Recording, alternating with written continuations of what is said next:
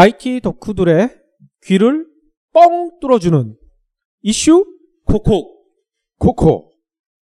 왜 늦게? 아 이거 하나도 못 맞춰. 에? 누가 못 맞췄는지 애청자분들은 아실 거예요. 충청도 출신 한 분이 계세요. 예. 아무튼 이슈 코코 오래간만에 돌아왔습니다. 아, 오늘 전해드릴 얘기는요. 게임업계 소식을 좀 전해드려야 될 것 같아요. 요즘 게임업계가 장난 아니게 안 좋다는 얘기들이 많아요. 네. 작년에, 아, 작년이 아니죠. 몇 년 전부터 나왔던 게임 중독법 관련돼가지고 여러 가지 제도들이 나와서 결국 게임 중독된 학생들은, 젊은이들은 좀 줄었으나 게임업계 실적은 난리가 났다. 네. 뭐 이런 얘기들이 좀 있는데요. 오늘 다루는 내용을 접하시면은 왜 그런지 이해가 되실 거예요. 아.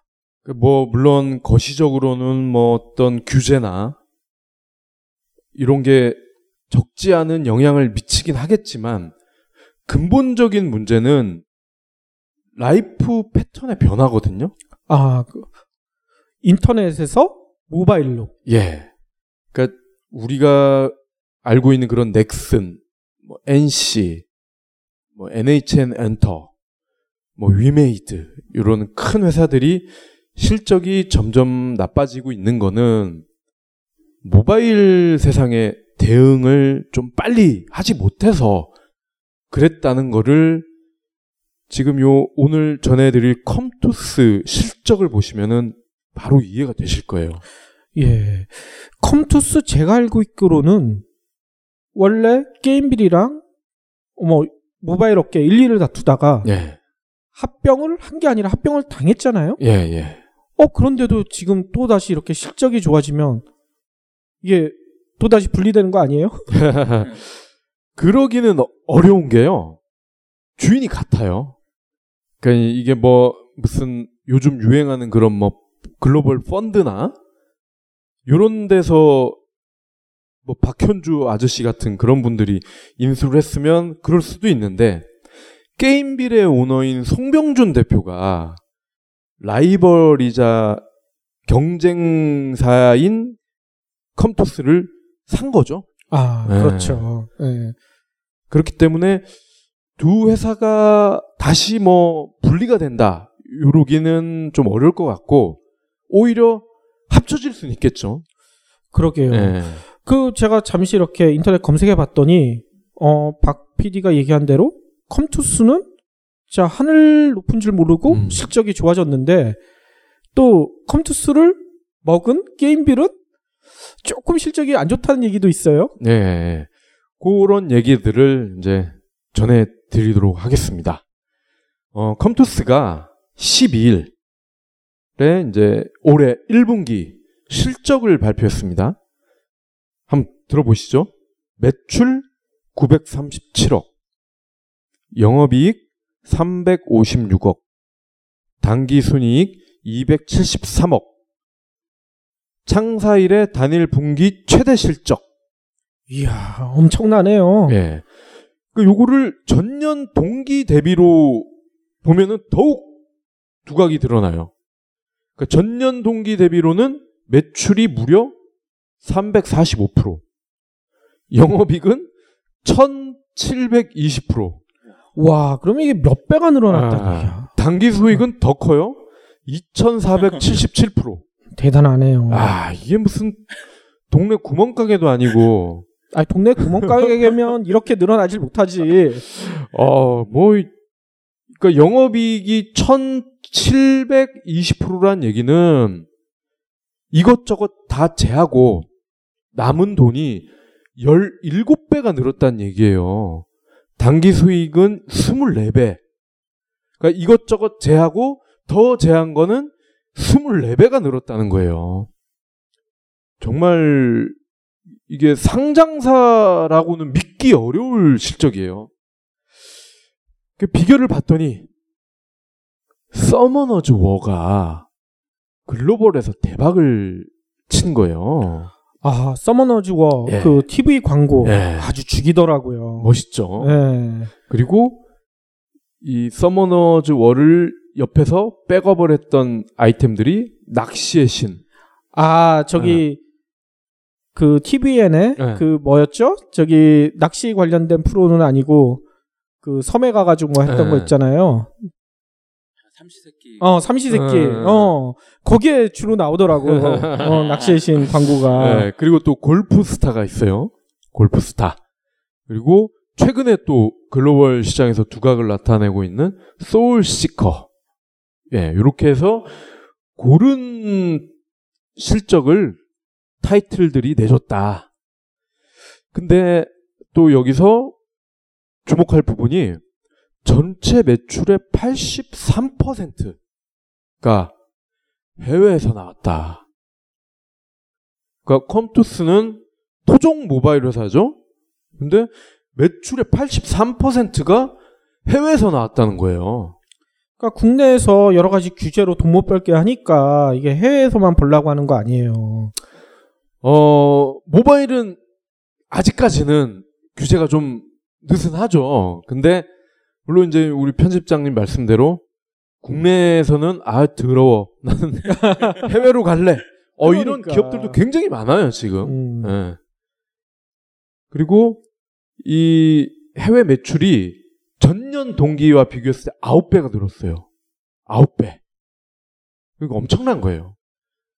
그래서 지금 컴투스 같은 경우는 그러니까 송병준 대표가 합병을 할 때부터 게임빌과 회사를 하나로 합치지 않은 이유가 바로 이거였어요. 컴투스는 어떻게 보면 모바일 게임의 장인들이 모인 회사다. 그러니까 그걸 게임빌로 잘 알고 있었어요. 그러니까 게임빌은 어떻게 보면은 좀 아기자기하고 그런 프로야구 이런 이런 폴더폰에 주로 이제 특화된 그런 게임들이 많았죠. 좀 트렌드와 민감한. 반면에 컴투스는 물론 뭐 폴더폰에 적합한 게임도 많았지만 컴투스는 한 발 앞서서 스마트폰이나 태블릿을 위한 게임을 만들어 왔던 기업이거든요. 그리고 해외 시장을 한 발 먼저 진출을 했었고 그런 거를 이제 송 대표가 잘 알고 있었기 때문에 독립 경영을 해왔다. 근데 이게 이제서야 빵 터진 거죠. 아 그렇군요. 아니 근데 또 한편으로는 이렇게 컴투스가 잘 나가는 모습을 보면 누구 한 사람이 좀 배가 아프지 않을까 이런 생각도 드는데요. 아 그럼요. 그 옛 오너죠. 박지영 대표. 이분은 우리나라 국내 경영계에서도 굉장히 유명하신 분이죠. 그렇죠. 여성 네. 경영인으로 그 여러 군데에서 멘토 역할도 많이 하시고 네. 네, 티비에도 자주 나오셨었어요. 네, 뭐 여성 씨이오를 대표하는 인물이자 아이콘인데 오죽하면 우리 명박이 아저씨 정부 때 항상 청와대에서 무슨 뭐 조찬 모임 뭐 이런 거 하면은 여성 대표로 박 대표가 갔었어요. 아니 근데 네. 그렇게 유명하신 분이 아이 나 게임 이제 사업 안 해. 이런 이유가 있었을 거 아니야. 있었죠. 곧 이제 박 대표가 이천십사 년이었나요? 어, 요때 송 대표한테 이제 지분을 넘겼어요. 요 당시 이제 십구 점 오이퍼센트네요. 거의 이십 퍼센트죠. 요거를 주당 삼만 이천사백칠십 원에 넘겼어요. 그래서 총 육백삼십구 억인데 이때 주가가 이만 원대 후반이었어요. 그러니까 박 대표 입장에선 나름 좀 챙겼다라고 볼 수가 있죠. 예. 근데 요즘 컴투스 주가가 얼마인지 아세요? 얼마인가요? 무려 십오만 원대입니다. 우와, 그러면 얼마, 몇 배가 뛴 거야? 응? 그러니까 당시 매각 당시의 주가 기준으로 하면은 일곱 배죠?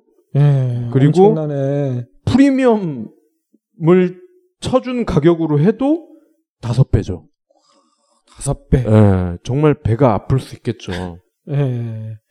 그리고 이 지금 이제 컴투스가 이렇게 막 뜨니까 송병준 대표가 또 다시 부각이 되는 거예요. 음.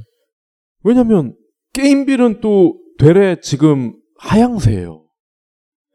지금 게임빌이 역시 오늘 실적을 발표를 했습니다.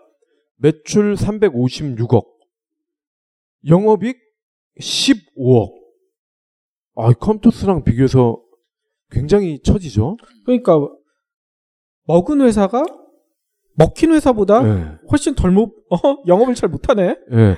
그리고 지금 매출액이 삼백오십육억인데 컴투스의 영업이익과 비슷해요. 그러니까요. 네. 그러니까 매출액과 영업이익이 비슷하다는 얘기는 어, 게임빌이 좀 장사를 잘 못했다 상대적으로 이렇게 볼 수가 있는 건데 어떻게 보면은 송 대표는 이런 현상을 예견을 하고 컴투스를 샀다. 이야, 이렇게 뭐, 볼 수도 있죠. 모바일 게임 업계 경영의 신인가요? 그러니까 게임빌이 좀 트렌디한 타이틀에 주력을 해왔었다고 말씀을 드렸는데 반면에 컴투스는 좀 한 발 앞서서 폴더폰 뭐 이제 막 그 한참 유행할 때도 스마트폰을 겨냥한 타이틀을 막 만들었었어요. 당연히 돈도 많이 들죠. 그러다 보니 박지영 대표 당시의 컴투스는 매출이나 영업이익이 줄어드는 거죠. 미래를 위한 투자를 하다 보니 살림살이가 쪼들리는 건 어쩔 수가 없는데 근데 그거를 박 대표는 더 견디질 못한 거죠. 그러니까 송 대표는 이거를 예상을 하고 뭐 내가 이, 삼 년 정도 나는 뭐 이미 돈 많으니까 견딜 수 있어. 버텼더니 이렇게 완전히 상황이 역전이 돼버린 거죠. 두 회사가. 예. 아우 예견력이 송 대표의 예견력이 대단하다. 이렇게밖에 말할 수 없겠네요. 네. 그러니까 송병준 대표 입장에서는 그런 거죠. 우산이 잘 팔려야 되나? 뭐 부채가 잘 팔려야 되나? 이런 엄마의 입장에서 음. 크게 고민을 안 해도 되는 거죠. 음. 비가 오면은 뭐 우리 우산 파는 아들이 장사를 잘해서 좋고 비가 안 오면 부채 파는 아들이 잘 팔아서 좋고 뭐 이런 거죠. 그렇군요. 그리고 또 재밌는 게 마침 또 요 시점에 우리 또 박지영 전 대표가 행보를 하기 시작을 했습니다. 이 알토스 코리아 오퍼튜니티 펀드에 장병규 첫눈 창업자 아마 우리 입백 청취자분들은 잘 아실 거예요.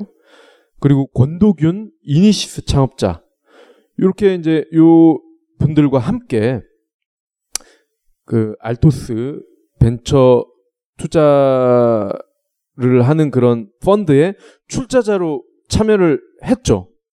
그리고 엔젤 투자사 겸 스타트업 육성 기업인 퓨처플레이의 주주이자 고문으로 또 최근에 합류를 했다고 합니다. 그래서 이제는 경영인에서 이제는 예비 경영인들과 새싹 경영인들을 돕는 그런 역할을 하는 사람으로 변신을 했습니다. 조만간 기자회견을 준비 중이라고 합니다. 아, 네. 그렇군요. 그러니까 박지영 대표가 대표직을 관두고 도대체 뭘 하고 있나 네. 상당히 궁금했었는데 아, 물밑에서 이렇게 많이 준비를 해오셨던 거네요. 네. 이때 지분 넘길 때도 소문이 무성했었어요.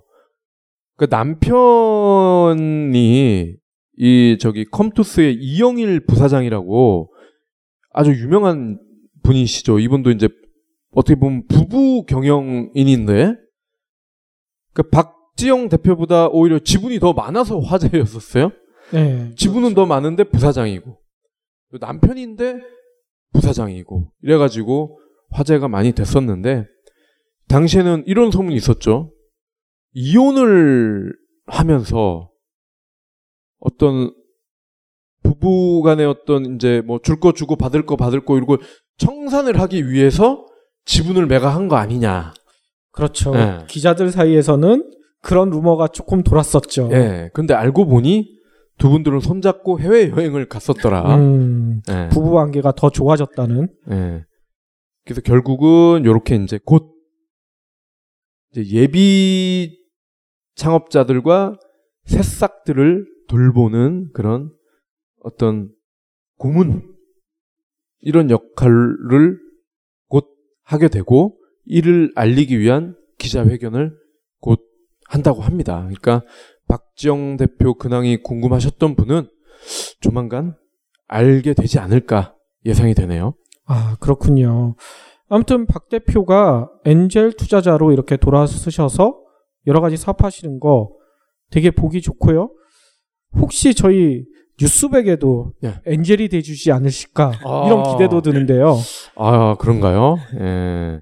한번 뭐 찾아뵙고 적극 영업을 한번 해봐야 되겠네요. 그러니까 박 대표한테는 엔젤이 되어달라 부탁드리고 송 대표한테는 우리의 미래를 한번 봐달라, 점을 쳐달라 네. 이렇게 해야 되지 않을까 이런 네. 생각이 들어요. 네. 컴투스처럼 이, 삼 년 뒤에 대박을 안길 수 있다.